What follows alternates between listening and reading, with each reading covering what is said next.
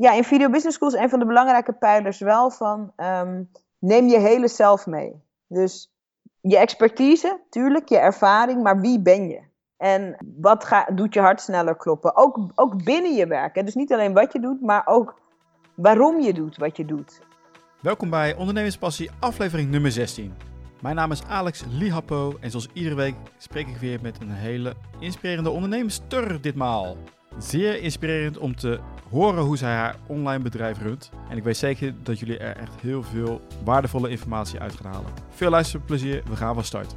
Dus, ik zit hier vandaag met de Y-Girl, Sarayda Groenhart.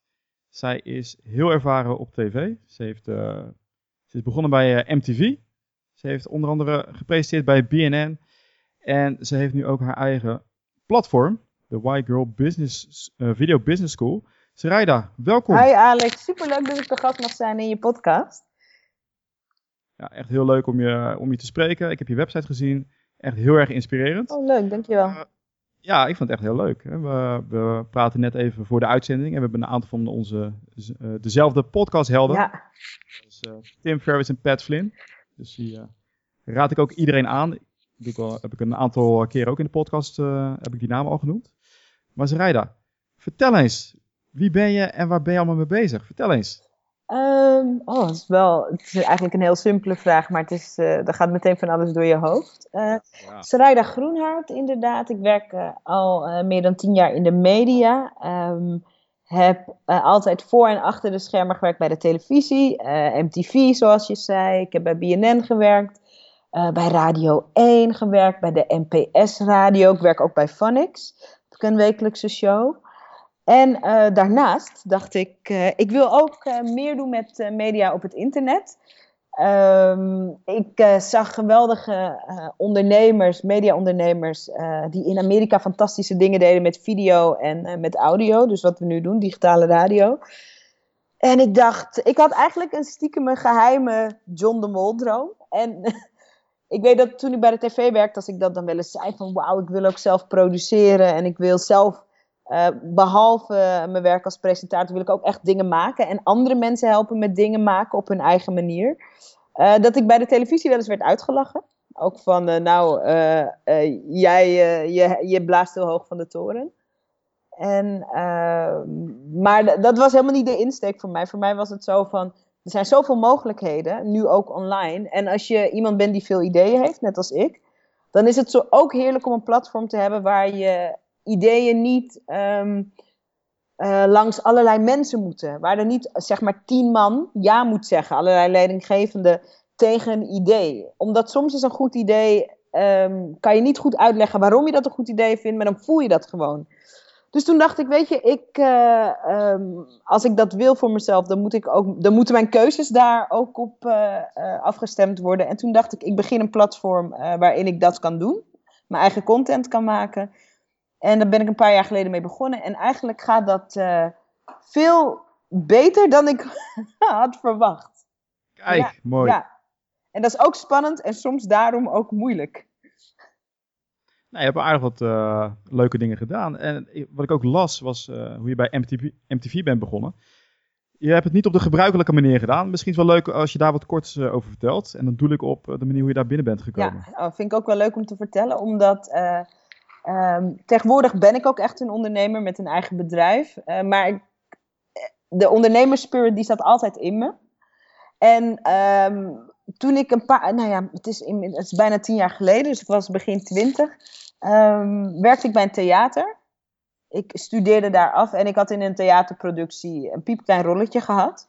En voor mij was dat eigenlijk de eerste keer dat ik in een omgeving kwam waar heel veel creativiteit uh, um, gewoon een naam had. Dus ik kwam erachter dat uh, een regisseur, dat is gewoon een baan. Of een decorbouwer, dat is een baan. En ik had, voor die tijd kende ik eigenlijk helemaal niemand die van iets heel, creatief, uh, heel creatiefs zijn baan had gemaakt. Dus voor mij was er een ontzettende wereld opengegaan. Ik denk, wauw.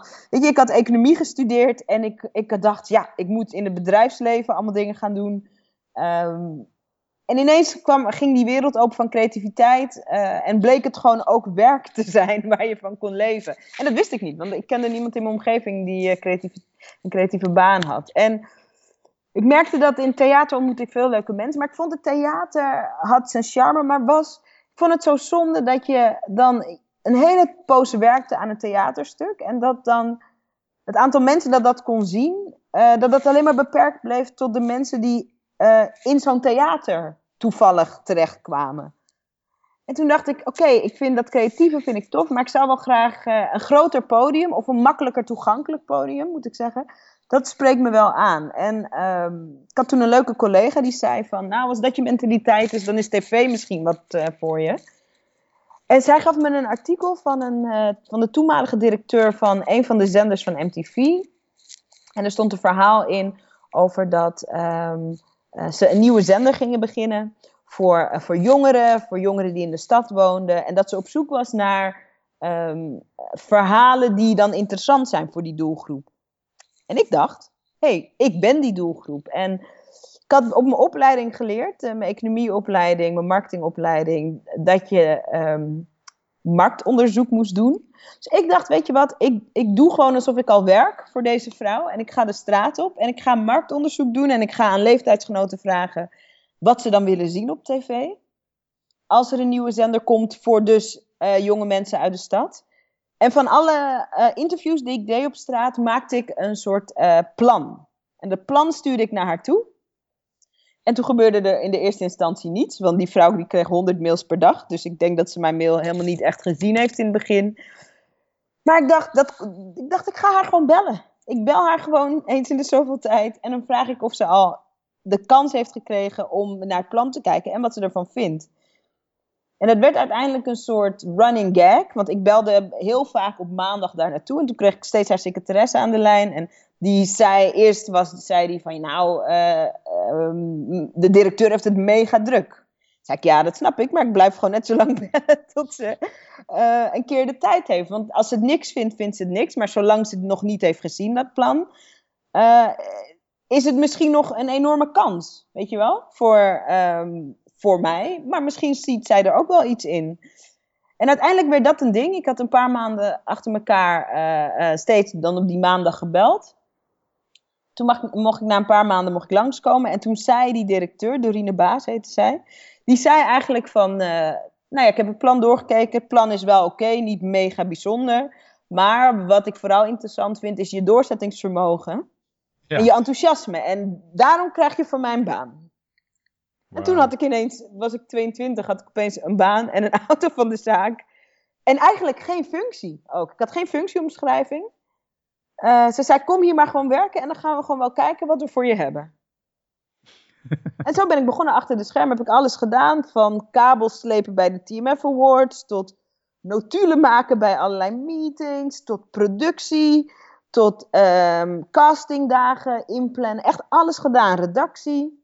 En eigenlijk zo heb ik eigenlijk het vak geleerd uh, van tv maken. Wat, zeiden, wat zeiden je vrienden, vriendinnen nee. op, dit, op dit nieuws? Denk je toch, wow, hoe doe je dat? Nou nee, toen ik zei van ik ga de straat op en ik ga een plan maken. Toen werd ik door denk ik 90% van mijn vrienden wel een beetje uitgelachen. Zo van, uh, hoezo? Wie zit er op jou te wachten? Je bent 22. Uh, denk je niet dat er daar allemaal mensen werken die al lang kunnen en veel beter zijn in wat je hier denkt te doen? Maar ik had gelukkig ook de naïviteit, zou ik bijna zeggen, om me daar gewoon niks van aan te trekken. En om te denken, ja, niet geschoten is altijd mis, waarom niet? En ik, ik, het was wel fijn, mijn vader, uh, die niet lang geleden helaas overleden is, die was echt altijd iemand die zei, ja natuurlijk, ga ervoor. En je moet wel één zo iemand in je omgeving hebben, die bij je meest gekke ideeën of plannen denkt, ja, dat is een goed idee, weet je wel? Ja. En dat heeft mij wel heel erg geholpen om... Uh, om gewoon dat avontuur aan te gaan, maar ook zonder verwachting. Ik dacht gewoon, nou, ik ga kijken hoe ver ik kom en ik zie het wel.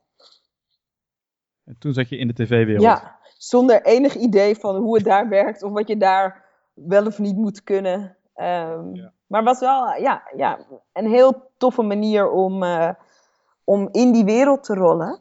En om ook vooral heel veel verschillende dingen te leren. Ja, het lijkt me ook als je, als je daadwerkelijk doet, dat je er echt heel veel aan ja. hebt. Je kan gelijk alles toepassen. Je zit gelijk in een omgeving met mensen die er uh, hopelijk ook verstand van hebben. Ja.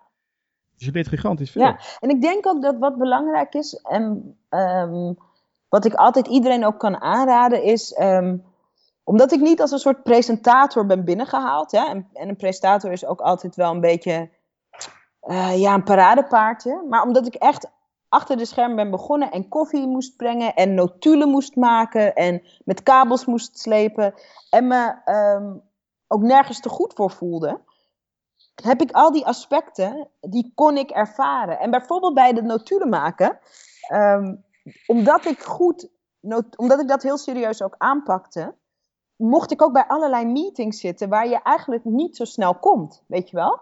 Zat ik soms bij meetings uh, met de directeuren of met alle hoofdredacteuren. Um, omdat ik dat heel goed en netjes opschreef. En daardoor hoorde ik van, wauw, um, in deze laag van het bedrijf functioneert het op deze manier. En dit is de denkwijze van iemand die een hoofdredacteur is. En toen der tijd was ik me daar niet zo van bewust. Ik dacht gewoon, wow, ik wil alles weten. Maar nu, dus bijna tien jaar later, nu ik dus zelf ook een eigen bedrijf heb, um, met uh, vier mensen met wie ik werk, nu merk ik pas hoe dat nog steeds uh, belangrijke informatie is geweest. En ben ik blij dat ik uh, um, dat allemaal heb mee kunnen pakken. Je was niet de diva. Oh nee, totaal nee. Nee, totaal niet. Maar dat kan natuurlijk niet als je zeg maar maandenlang elke maandag hebt gebeld. Om te zeggen, nodig me uit voor een gesprek. Dan kan je natuurlijk daarna eigenlijk nooit meer de diva worden. Maar dat is goed, denk ik ook. Voor alle luisteraars, geef nooit op. Of geef niet op. Nee, ik denk dat het goed is om door te zetten, maar wel op een leuke manier. Want wat, ik, wat er nu dus soms wel eens gebeurt bij mij, is um, uh, als sommige mensen weten dat ik op die manier um, uh, binnen ben gekomen bij MTV, dat mensen mij ook stalken. Want ik stalkte natuurlijk die directeur ook. Maar, wel, maar dan stalken ze mij, maar zonder, zonder dat ze iets hebben gemaakt, of zonder een plan, of zonder inhoud. En als ik dan niet meteen reageer, dan, word, dan krijg ik boze mails. En dat is, zo moet het niet, zeg maar. Ik zeg altijd, je moet een soort de vriendelijke aanhouder zijn. Ja, uh, waarde leveren ook nog eens. Ja, en, en kom, kom met iets. Ik vind het geweldig als er iemand naar mij toe komt en ik zeg maar wat. Hè. Ik zeg maar iets van... Uh, um, ik uh, heb gezien dat je ook een podcast maakt. En um, ik, ik ken twintig platformen waar het heel leuk is als jouw podcast te beluisteren is. Ik heb die twintig platformen al eens voor je gebeld. En uh, 18 van, of 10 van die twintig platformen die vinden het hartstikke leuk. Um, zal ik dat contact onderhouden? Ik zeg maar wat, hè? Dan denk ik, wow, dit is echt iemand die ervoor gaat en die, um, die dingen mogelijk maakt die ik zelf door gebrek aan tijd of door uh, dat ik gewoon dat goede idee niet heb gehad zelf niet mogelijk maak. En dan is het heel aantrekkelijk om iemand, uh, uh, om daar een kopje koffie mee te gaan drinken of om, weet je, en zo iemand betaal je ook graag. Zo van, wauw, dit is iemand die inderdaad, wat jij zegt, waarde komt te brengen in plaats van aandacht vragen. Want dat is echt iets anders. Of alleen maar nemen. Ja, zo van, hoi, ik ken het platform niet goed, maar ik wil eigenlijk graag bij de tv en ik denk dat jouw platform een goed opstapje is en mag ik ook wat presenteren? Um, ja, ja, voor iemand die een 80-urige werkweek heeft, en de meeste van ons hebben dat, uh, zijn dat niet de mails die we als eerste beantwoorden.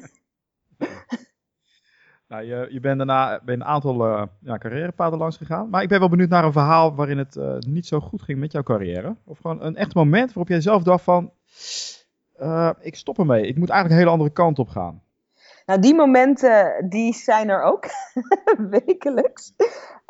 Wekelijks. Ja, ik weet niet of. Het zit hem niet zozeer in ik stop ermee. Maar wel, ik noem je een voorbeeld met The Y Girl. Ons online platform en Video Business School. Dat is um, de opleiding die we één keer per jaar doen voor ondernemers die willen leren hoe ze hun eigen hoogkwalitatieve videocontent kunnen maken. Zodat ze meer context kunnen geven aan waarom ze doen wat ze doen zodat ze klanten of cliënten in het zonnetje kunnen zetten met mooie filmpjes. Um, die door die opleiding, waar heel veel creatieve ondernemers zich tot aangetrokken voelt, zijn we heel snel gegroeid. En uh, wat ik nu heel spannend vind, is um, hoe kan je, hoe, hoe, hoe groei je met een bedrijf? Hoe weet je welke functies je als eerste moet aannemen? Hoe laat je een team functioneren? We zijn een virtueel bedrijf, dus dat betekent dat uh, net zoals dat jij en ik nu de podcast doen. We zitten niet in dezelfde ruimte. Maar dat gaat via het internet, via opname via het internet. Ehm, als je virtueel werkt, dan heb je dus geen kantoor. En hoe, hoe creëer je een bedrijfscultuur waarin iedereen alle neuzen dezelfde kant op heeft, terwijl iedereen op een andere plek in Nederland zit? En dat is bijvoorbeeld iets wat ik vind dat best wel een uitdaging. Um, en ik laat me daar ook in ondersteunen. Ik heb ook extra business coaching ehm, aangetrokken om me daarmee te helpen. En voor het eerst van mijn leven ben ik ook, ook ook de manager. En dat is echt wel iets anders dan bijvoorbeeld alleen maar de creatieve doener. En ik vind het best wel moeilijk. Ik vind het niet heel makkelijk. Het is ook heel leuk. Nou, ik snap maar ik ben toch op zoek naar een, uh, meer specifiek moment. Dat je echt dacht van, nou, ik, dit wordt gewoon te veel. Ik moet een andere kant op gaan. Weet je, niet, dit, is, dit is ook wel een algemeen probleem, denk ik, zoals ik het hoor. Okay. Echt het moment dat het nog zwaarder was voor je. Dat je dacht van, ah, ik ga een loondienst of ik ga een andere kant op. Ja, ik, ben, ik heb uh, ik ben een paar jaar geleden ben ik uh, um, uit loondienst gegaan. Ik dacht, ik wil freelance. Ik wil echt voor mezelf beginnen. Uh, en ik had natuurlijk een goede baan bij, uh, bij BNN, waar ik ook veel geld verdiende en waar ik ook best wel leuke dingen deed. Maar ik wilde heel graag voor mezelf en ik kon niet goed uitleggen waarom. Dat ik dat echt dat avontuur wilde aangaan. Dus dat vond ik, dat was wel een moment waar ik voor mijn gevoel ook wel weer echt in het diepe sprong. Maar wat misschien nog recenter is, is dat ehm, een paar maanden geleden uh, is um, mijn vader overleden. En mijn vader was echt mijn beste maat. En uh, ook altijd, mijn moeder absoluut ook. Um, en ben ook blij dat ik uit een gezin kom waar ik ook erg gestimuleerd ben om zeg maar de dingen te gaan doen die ik leuk vond. Maar mijn vader was echt mijn gekke medeprofessor, weet je wel? Uh, als ik een gek... Enthousiasteling, ja, uh, Ja, en um, hij was opeens ziek. Hij had last van zijn borstbeen en hij had een beetje druk op zijn borst. Maar hij zegt, ja, ik ga naar de dokter. Nou, bleek dus ineens uh, dat hij heel ziek was, longkanker. En eigenlijk is het heel snel gegaan. Tussen het moment dat, dat, we dat, dat hij dat hoorde en dat hij overleed, was hij, heeft maar drie maanden gezeten. En dat is nu dus een paar maanden geleden. En dat was eigenlijk voor mij voor het eerst. Ik bedoel, ik heb wel wat dingen meegemaakt in mijn leven hoor. Maar voor het eerst dat er zo heftig stuk van je fundament wegvalt. En ik vond het heel moeilijk in die tijd uh, um, ja, om door te gaan. Kijk, als je een eigen bedrijf hebt, dan, dan, dan loopt het altijd door. En ik, je hebt, ik heb ook een team, dus het is niet zo dat als ik niks doe, dat alles stilvalt. Dat is absoluut niet het geval. Maar ik vond dat heel moeilijk. En in de laatste fase van zijn leven uh, heeft mijn vader ook bij mij in huis gewoond, omdat hij was heel ziek. En uh, ik, zei ook, ik zei tegen hem, ik wil dat je bij mij in de buurt bent, weet je wel. Um, hij was ook alleenstaand. Dus uh, ik, ik, wilde ook niet dat hij naar het ziekenhuis ging of zo. Um, om daar te sterven, om het even cru te zeggen. Ik zeg, ik wil dat je bij mij in de buurt bent. en dat was ook gelukkig nog heel fijn en heel bijzonder en heel zwaar is dat. Um, maar toen was ik dus overdag de hele dag. Um, deed ik de zorg voor mijn vader, samen met mijn vriend en samen met mijn broer. En ook samen met mijn moeder en haar man. Dus dat was wel heel bijzonder, want mijn ouders waren gescheiden en mijn moeder is opnieuw getrouwd. Maar toen deed ik dus overdag de zorg. En toen werkte ik s'nachts om te blijven, om wel iets te kunnen doen. En dat, daarvan merk ik wel daar, daar moet ik nog steeds wel veel van bijkomen. Weet je wel? Ja, ja is ook heel erg. Ja, en toen merkte ik ook wel voor het eerst. Uh, um, nou, ik moest daar ook transparant over worden tegen de, de ondernemers die bij ons de opleiding doen. Ben ik ook eerlijk geweest, zeg ik, ik ga door een hele moeilijke fase. Um, alles gaat door, maar minder snel. Dus als je mij een mail stuurt, voorheen kreeg je meteen een mail terug. Nu duurt dat soms uh, een paar dagen. Weet je? Want ik, ik, uh, ik probeer zo hard mogelijk er tegenaan te werken, maar ik, ik, ja, mijn vader gaat voor. Um, en dan waren ze gelukkig, uh, ik heb gelukkig hele leuke um, ondernemers die dat traject aangaan. Dus daar was ook wel veel begrip. Maar ik vond het wel heel kwetsbaar om dat te delen, weet je wel. Uh, in je hoofd wil je natuurlijk toch het liefst um, altijd zo goed mogelijk functioneren. En het is best wel spannend om toe te geven van ik functioneer nu minder goed. Om die en die reden. Dus dat vond ik wel eng ook. Maar gelukkig werd er heel goed op gereageerd.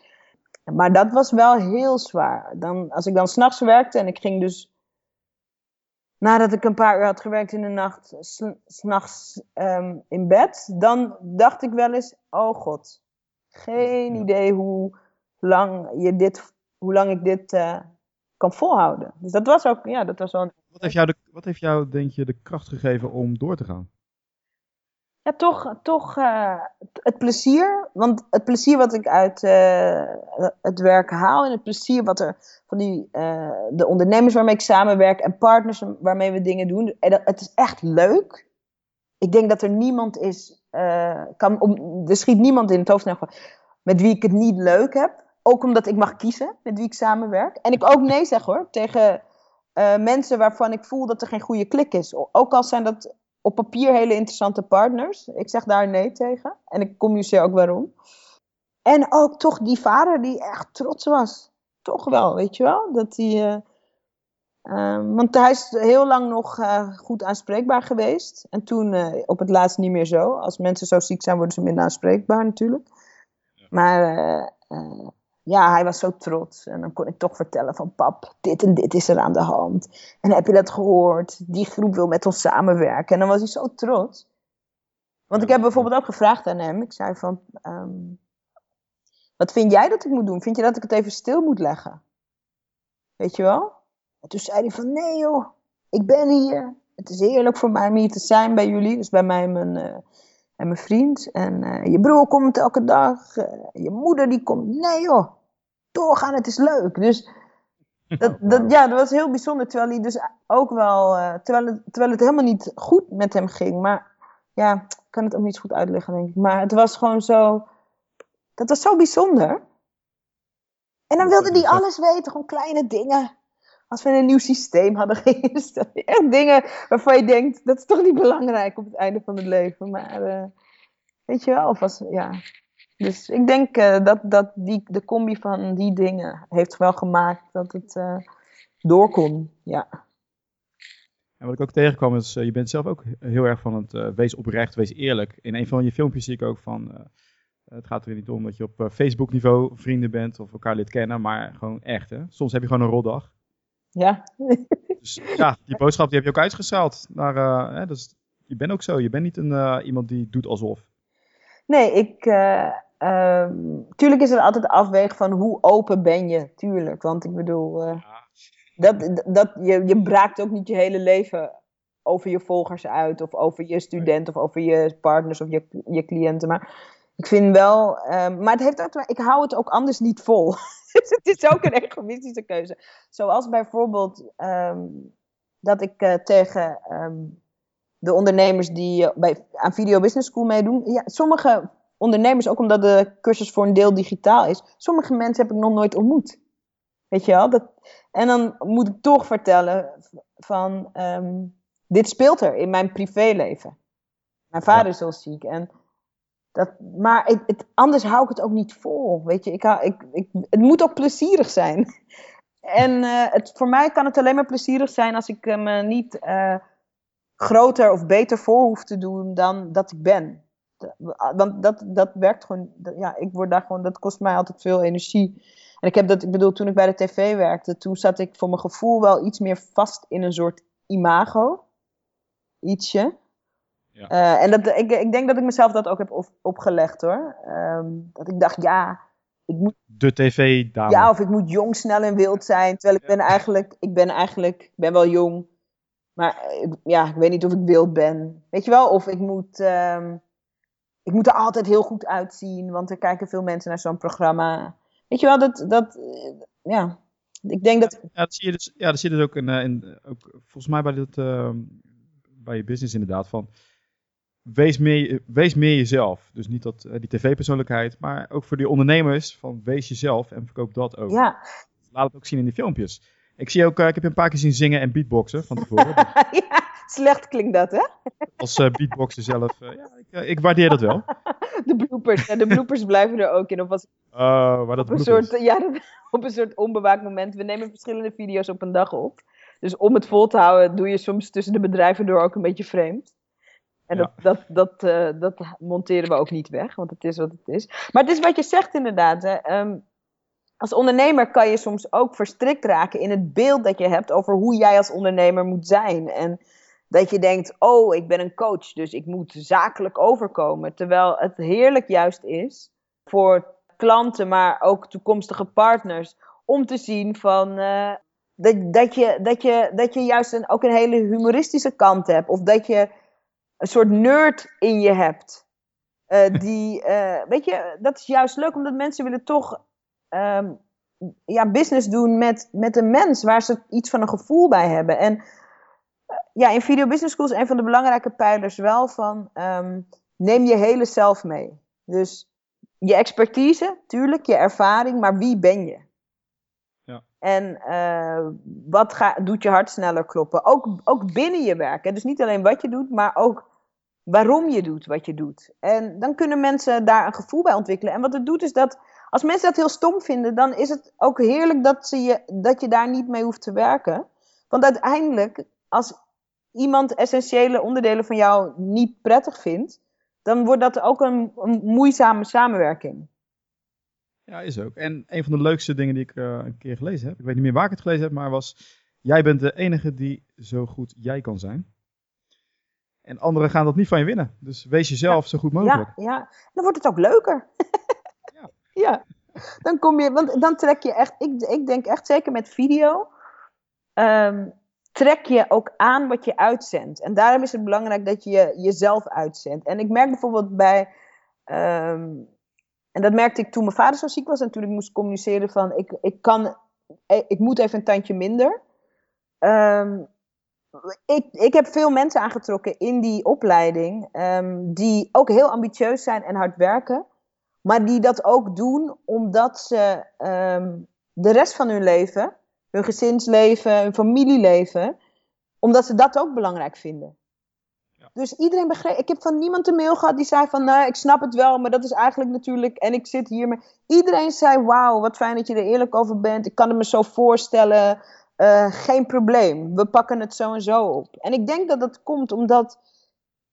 Ja, je, omdat ik toch ook mensen aantrek die op mijn golflengte zitten. En dat is wel het fijn. Weet je, op het internet, zoals jij ook op het internet werkt, kan je in, in theorie de hele wereld aantrekken. Want er zijn geen grenzen.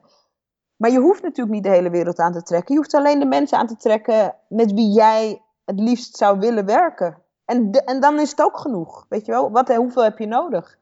En um, ja, ik denk dat de kans, hoe, hoe eerlijker je bent over jezelf, hoe groter je dat, de kans maakt dat je dat ook naar je toe haalt. Nou, dat is zo. Hè? De energie die je uitstraalt is uh, wat je ook aantrekt. Ja. Als je de hele tijd zit, uh, ja, chagrijnig bent of mensen zijn zus en zo. Om de een of andere reden trek je ook die mensen juist aan. Mm -hmm. Als zijn pissers, ja. Moet je, wil je niet hebben. Nee.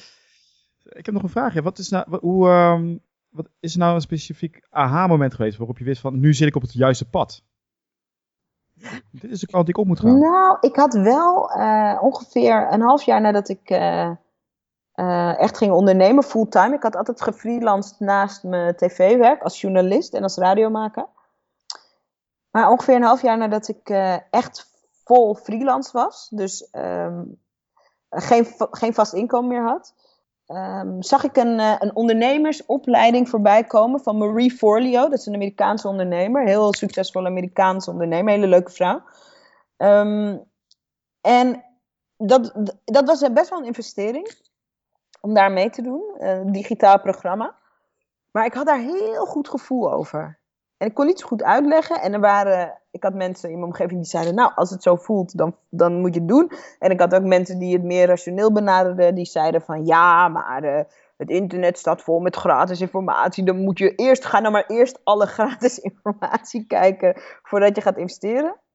En ik dacht, oké, daar doe ik gewoon even niks mee met dat advies. Ik ga gewoon toch op mijn eigen gevoel. En uh, vanaf het moment dat ik die opleiding ging doen, is alles in een soort super stroomversnelling geraakt. A, omdat ik veel meer. Um, ik leerde in een korte tijd heel veel over internet ondernemen. En ik dacht dat ik al veel wist, omdat, omdat ik er veel over las en zo. Maar zo'n opleiding is toch anders. En B, ik ontmoette allemaal uh, ondernemers, ook in Nederland. Want in Nederland deden er al 140 mensen mee. aan die opleiding. Maar wereldwijd iets van 6000 of zo.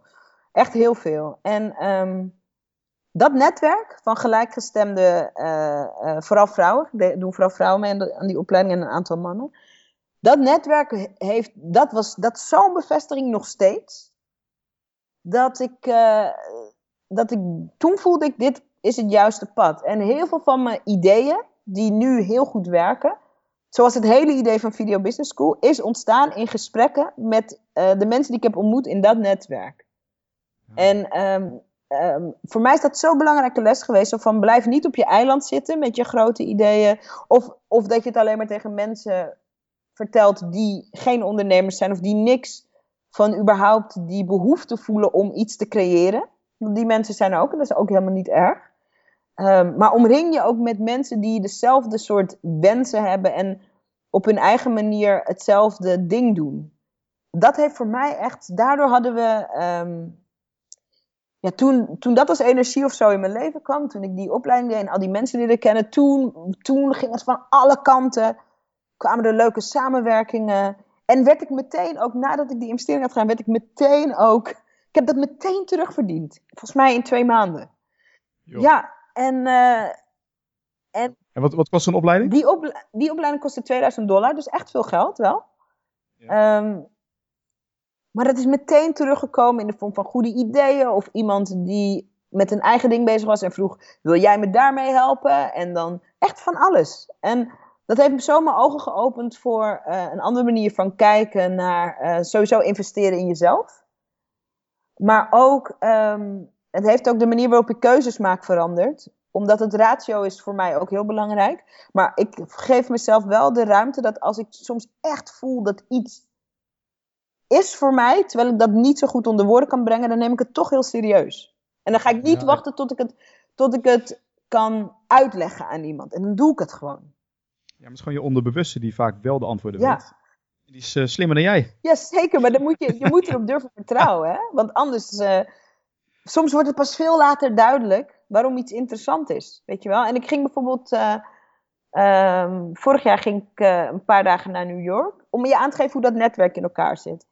En toen uh, mailde ik in die Facebookgroep die bij die opleiding hoort van... Hoi, ik uh, ben een, uh, een van de studenten uit Amsterdam en ik kom een paar dagen naar New York. Ik vind het wel leuk om te brainstormen. Zijn er mensen die geïnteresseerd zijn? En dan reageren er gewoon allemaal mensen uit New York. Ja, hartstikke leuk, we kunnen koffie. Dat is toch hartstikke... Ik vind dat ook een soort bijzonder. Dat ik denk, wat cool.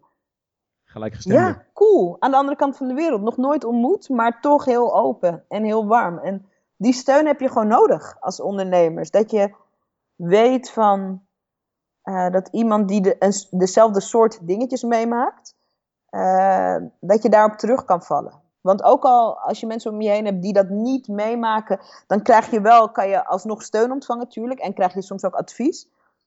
Maar, um, maar dan kan iemand zich niet verplaatsen in jou. En dat heb je wel nodig dat is ook een beetje het doel van deze podcast. Hè? Van laten zien van je bent niet de enige. Andere mensen gaan ook door zware tijden. En hoe komen ze eruit? Ja, het is leuk om te horen en inspirerend. En daar, daar heb je gewoon wel eens wat aan, weet je wel?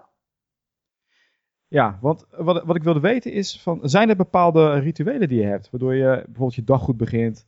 Ja, je kent het wel van Tim Ferriss. Ja. Um, hoe zorg jij dat je alles voor elkaar krijgt wat je wil doen op een dag? Ja, nou dat lukt bijna nooit. ik ben echt een heel onrealistische planner. Ik krijg daar nu ook wel uh, hulp in. Ik heb een business coach die me wel helpt om iets realistischer te plannen en niet zeg maar je dag vol te plannen en het nooit te redden en dan s'avonds te denken, hè? Want dat is het uh, gevaar. Uh, maar ik heb wel een aantal rituelen. Ik, um, ik doe s ochtends als ik opsta, dan, uh, voor, nog voordat ik iets heb gedaan, uh, dan, ik drink eerst een liter water. Dat, om even mijn lichaam uh, een beetje... Te reinigen? Ja, om het lichaam wakker te maken en te reinigen. En dan gaan de oordopjes in. en dan ga ik naar Spotify naar 22 tracks. En dan mag ik zeg maar... Dan mag ik van mezelf 15 minuten keihard en het liefst ook een beetje onaantrekkelijk dansen. om wakker te worden. In plaats van ochtendgymnastiek, in plaats van meteen te gaan sporten uh, of, of joggen of zo. Wat heel gezond is, maar wat ik heel stom vind en saai. Ondanks dat het wel moet hoor. Um, doe ik gewoon zeg maar gek dansen. Dus zo, zo, ja, zo gek en zo los en zo kinderlijk mogelijk eigenlijk. en dan, zo maak ik mijn lichaam wakker. En, hoe, kom je daar, hoe kom je daarop? Um, ik had het. Um, hoe is dat in mijn leven gekomen? Um, ik had het wel eens gelezen en ik had het als tip gehoord van een. Uh, van een, uh, van, van een man die veel doet met productiviteit. En ik dacht, als idee vond ik het gewoon altijd wel geinig, maar ik deed het nooit echt. Ook omdat ik een beetje over mijn eigen schaamte heen moest van... sta je ochtends in de woonkamer in je eentje te dansen? Wat raar. Maar ik merk dat als ik het niet doe, dan heb ik de hele dag door veel minder energie. Dus ik, ik, het is niet van moeten, maar ik, het, het helpt heel erg als ik. Uh, ook omdat het me helpt om mezelf. Uh, om de dag te beginnen met mezelf niet zo serieus te nemen. Snap je?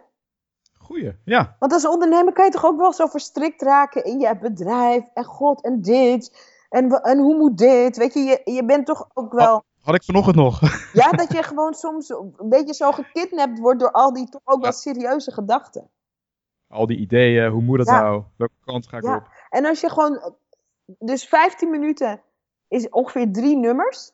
Als je gewoon drie nummers als een gek danst, dan, dan, dan is er in elk geval een stuk van de dag geweest waar je jezelf totaal niet serieus hebt genomen. het werkt echt heel goed. Ik kan het iedereen aanraden. Mensen massaal dansen. Ja. Oké, okay, je, je bent klaar met je dans. Ja, dansen en dan soort dan uh, nou ja, douchen, aankleden, ontbijten, al die serieuze dingen. En dan aan de werkdag beginnen. Maar er moet ook een gek moment zijn. Oké, en heb je dan een lijstje met, oké, ik heb tien taken, die ga ik afmaken?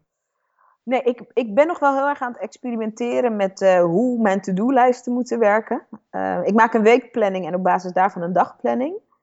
Um, maar ik probeer nu meer. Ik lees nu een boek. Wacht, kijk, ik pak hem even bij op mijn iPad. En dat vind ik wel heel interessant en een beetje radicaal anders dan hoe ik tegen uh, het leven en plannen aankijk. Ik pak hem er even bij hoor. Um, en ik heb hem toevallig. Uh, um, ik hoorde dat boek voorbij komen in de podcast van Pat Flynn. Ook een held van jou. Echt een hele toffe ondernemer. Die um, de website Smart Passive Income heeft. En dat gaat eigenlijk over internet ondernemen.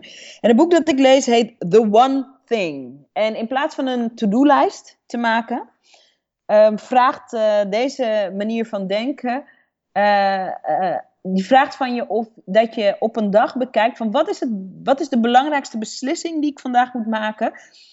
Want wat is de beslissing die alle andere kleine beslissingen um, um, onnodig of overbodig maakt? En dat vind ik zo'n goede en bijzonder. Ik heb totaal niet onder de knie hoor. Ik lees het boek nog. Maar ik vind het zo'n toffe, interessante manier van nadenken over, over plannen. En over to-do-lijsten. En over mappen en e-mailboxen. Ja, dat is, ik vind het zo interessant. Ook omdat ik heb nu een, een, een team. Dus ik moet ook meer delegeren. Dus ik denk dat het ook hoort bij die ontwikkeling. Van als ik meer delegeer, wat is dan voor mij de belangrijkste beslissing die ik vandaag kan nemen? Voor het bedrijf en voor het team en voor de toekomst van het bedrijf. En dat is soms, dat is best wel pittig hoor.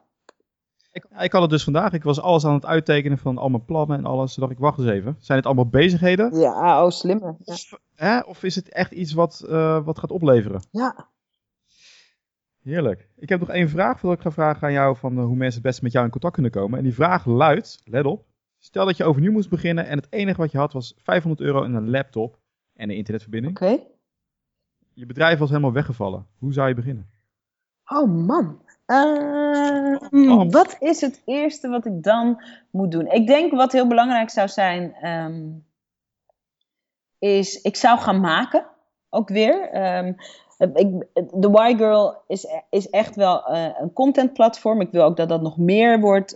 Uh, ik zou, denk ik, ik begin met ehm, mensen te verzamelen met inspirerende verhalen, zodat ze hun verhaal kunnen vertellen op de Wargirl of in onze podcast die we hebben, de Achter de Schermen podcast of uh, onze online talkshow. En ik zou meteen beginnen met uh, een e-mailbestand aanmaken. Zodat uh, mensen zich kunnen inschrijven op de website gratis. En zodat ik meteen weer kan beginnen met een band opbouwen met de mensen die voor ons kiezen. En uh, de band opbouwen, dat uh, probeer ik zoveel mogelijk te doen door, uh, ja, waar we het eerder over hadden, waarde te leveren. Waardevolle tips, waardevolle inzichten, waardevolle persoonlijke verhalen, de verhalen van andere ondernemers die waardevol kunnen zijn, tips, tools delen. Van wij werken hier en hier mee. dit is misschien ook interessant voor jou. Dus die e-maillijst meteen weer beginnen op te bouwen vanuit het, de mindset van waarde leveren en um, content meteen gaan maken. Creëren en niet consumeren. Nee, dat is de balans tussen content maken en content consumeren, daar zouden we nog wel eens een hele podcast aan kunnen vullen, denk je niet? Zeer zeker. Nee, leuk, leuk antwoord. Waar kunnen mensen het beste naartoe om contact met je op te nemen? Uh, het kan uh, door naar The Y Girl te gaan, thewygirl.com. Uh, dat is the, de Engelse T-H-E. En dan Y als in de Engelse versie van het woord waarom. Girl, thewygirl.com. En op de, op de, op de contactpagina kan je mij mailen. Ehm, mijn mailadres staat gewoon online, dus ook mijn privé mailadres. Dus als mensen vragen hebben of ideeën hebben of um, um, ja, zich geïnspireerd voelen, dan kan dat allemaal via mijn, uh, via mijn website. En ik kan iedereen dus aanraden om zich gratis in te schrijven als Y-Girl VIP member. Dan krijg je uh, regelmatig updates van ons voor evenementen. We organiseren ook heel vaak voor onze Wargirl VIP's aparte dingen. Soms evenementen, uh, extra en gratis content. gratis cursussen maken we over hoe je bijvoorbeeld meer kan doen met online video. Om je bedrijf en jezelf op een hele echte manier neer te zetten, zodat je ook weer de klanten kan aantrekken uh, die echt goed bij jou en je bedrijf passen. Dus we hebben 90% van alles wat we doen en maken is gratis. Dus er zit altijd wel wat tussen. En je krijgt alles, je hebt toegang tot alles als je een gratis uh, Y-Girl VIP lid wordt. En dan je kan je gewoon inschrijven op de website. En ik heb er ook daadwerkelijk ingeschreven. Heb je ingeschreven? ik heb me zeker ingeschreven. Super. En, maar mocht dat wel als man zijn, dan? ik zie echt alleen maar vrouwen op jouw site. ik krijg af, voel me gediscrimineerd. ik krijg af en toe inderdaad een mailtje. Nog net niet met, met, met, trillend, met trillende pen geschreven. Het zijn natuurlijk via e-mail, maar zo van: Ik ben een man, maar ik vind het ook leuk. Is dat oké? Okay? Absoluut. Tuurlijk. Ga je, ook nog, ga je ook nog mannen interviewen? Ja, ik heb, uh, we hebben toevallig uh, um, uh, deze week um, een nieuwe reeks van de White Girl Talk Show opgenomen. Die komt in september, komt seizoen 2 uh, online. En daar zit ook hartstikke leuke man bij. Oké, okay, eentje. Ja. Okay, nou. ja, we, doen, we bouwen het rustig op. We bouwen het ja, maar niet te gek worden. Niet te gek worden. Uiteindelijk worden het er absoluut meer hoor, dat is ook zo. Nou, mooi. Hey, echt super bedankt voor het interview. Zeer inspirerend verhaal. En ik zal alle linkjes uiteraard in de show notes stoppen. Oh. En super inspirerend dit. Leuk. Erg leuk. Ik ga me ook inschrijven bij jou. Ik wil even op de hoogte gehouden worden. Kijk, nou, perfect. Dank je. Hey, fijne dag en tot snel. Zo, bedankt weer voor het luisteren. Heb je er ook van genoten? Ga dan naar www.ondernemerspassie.nl slash iTunes om daar een review achter te laten. Dat waardeer ik enorm. Maak er weer een hele mooie dag van en ik zie jullie de volgende keer weer terug.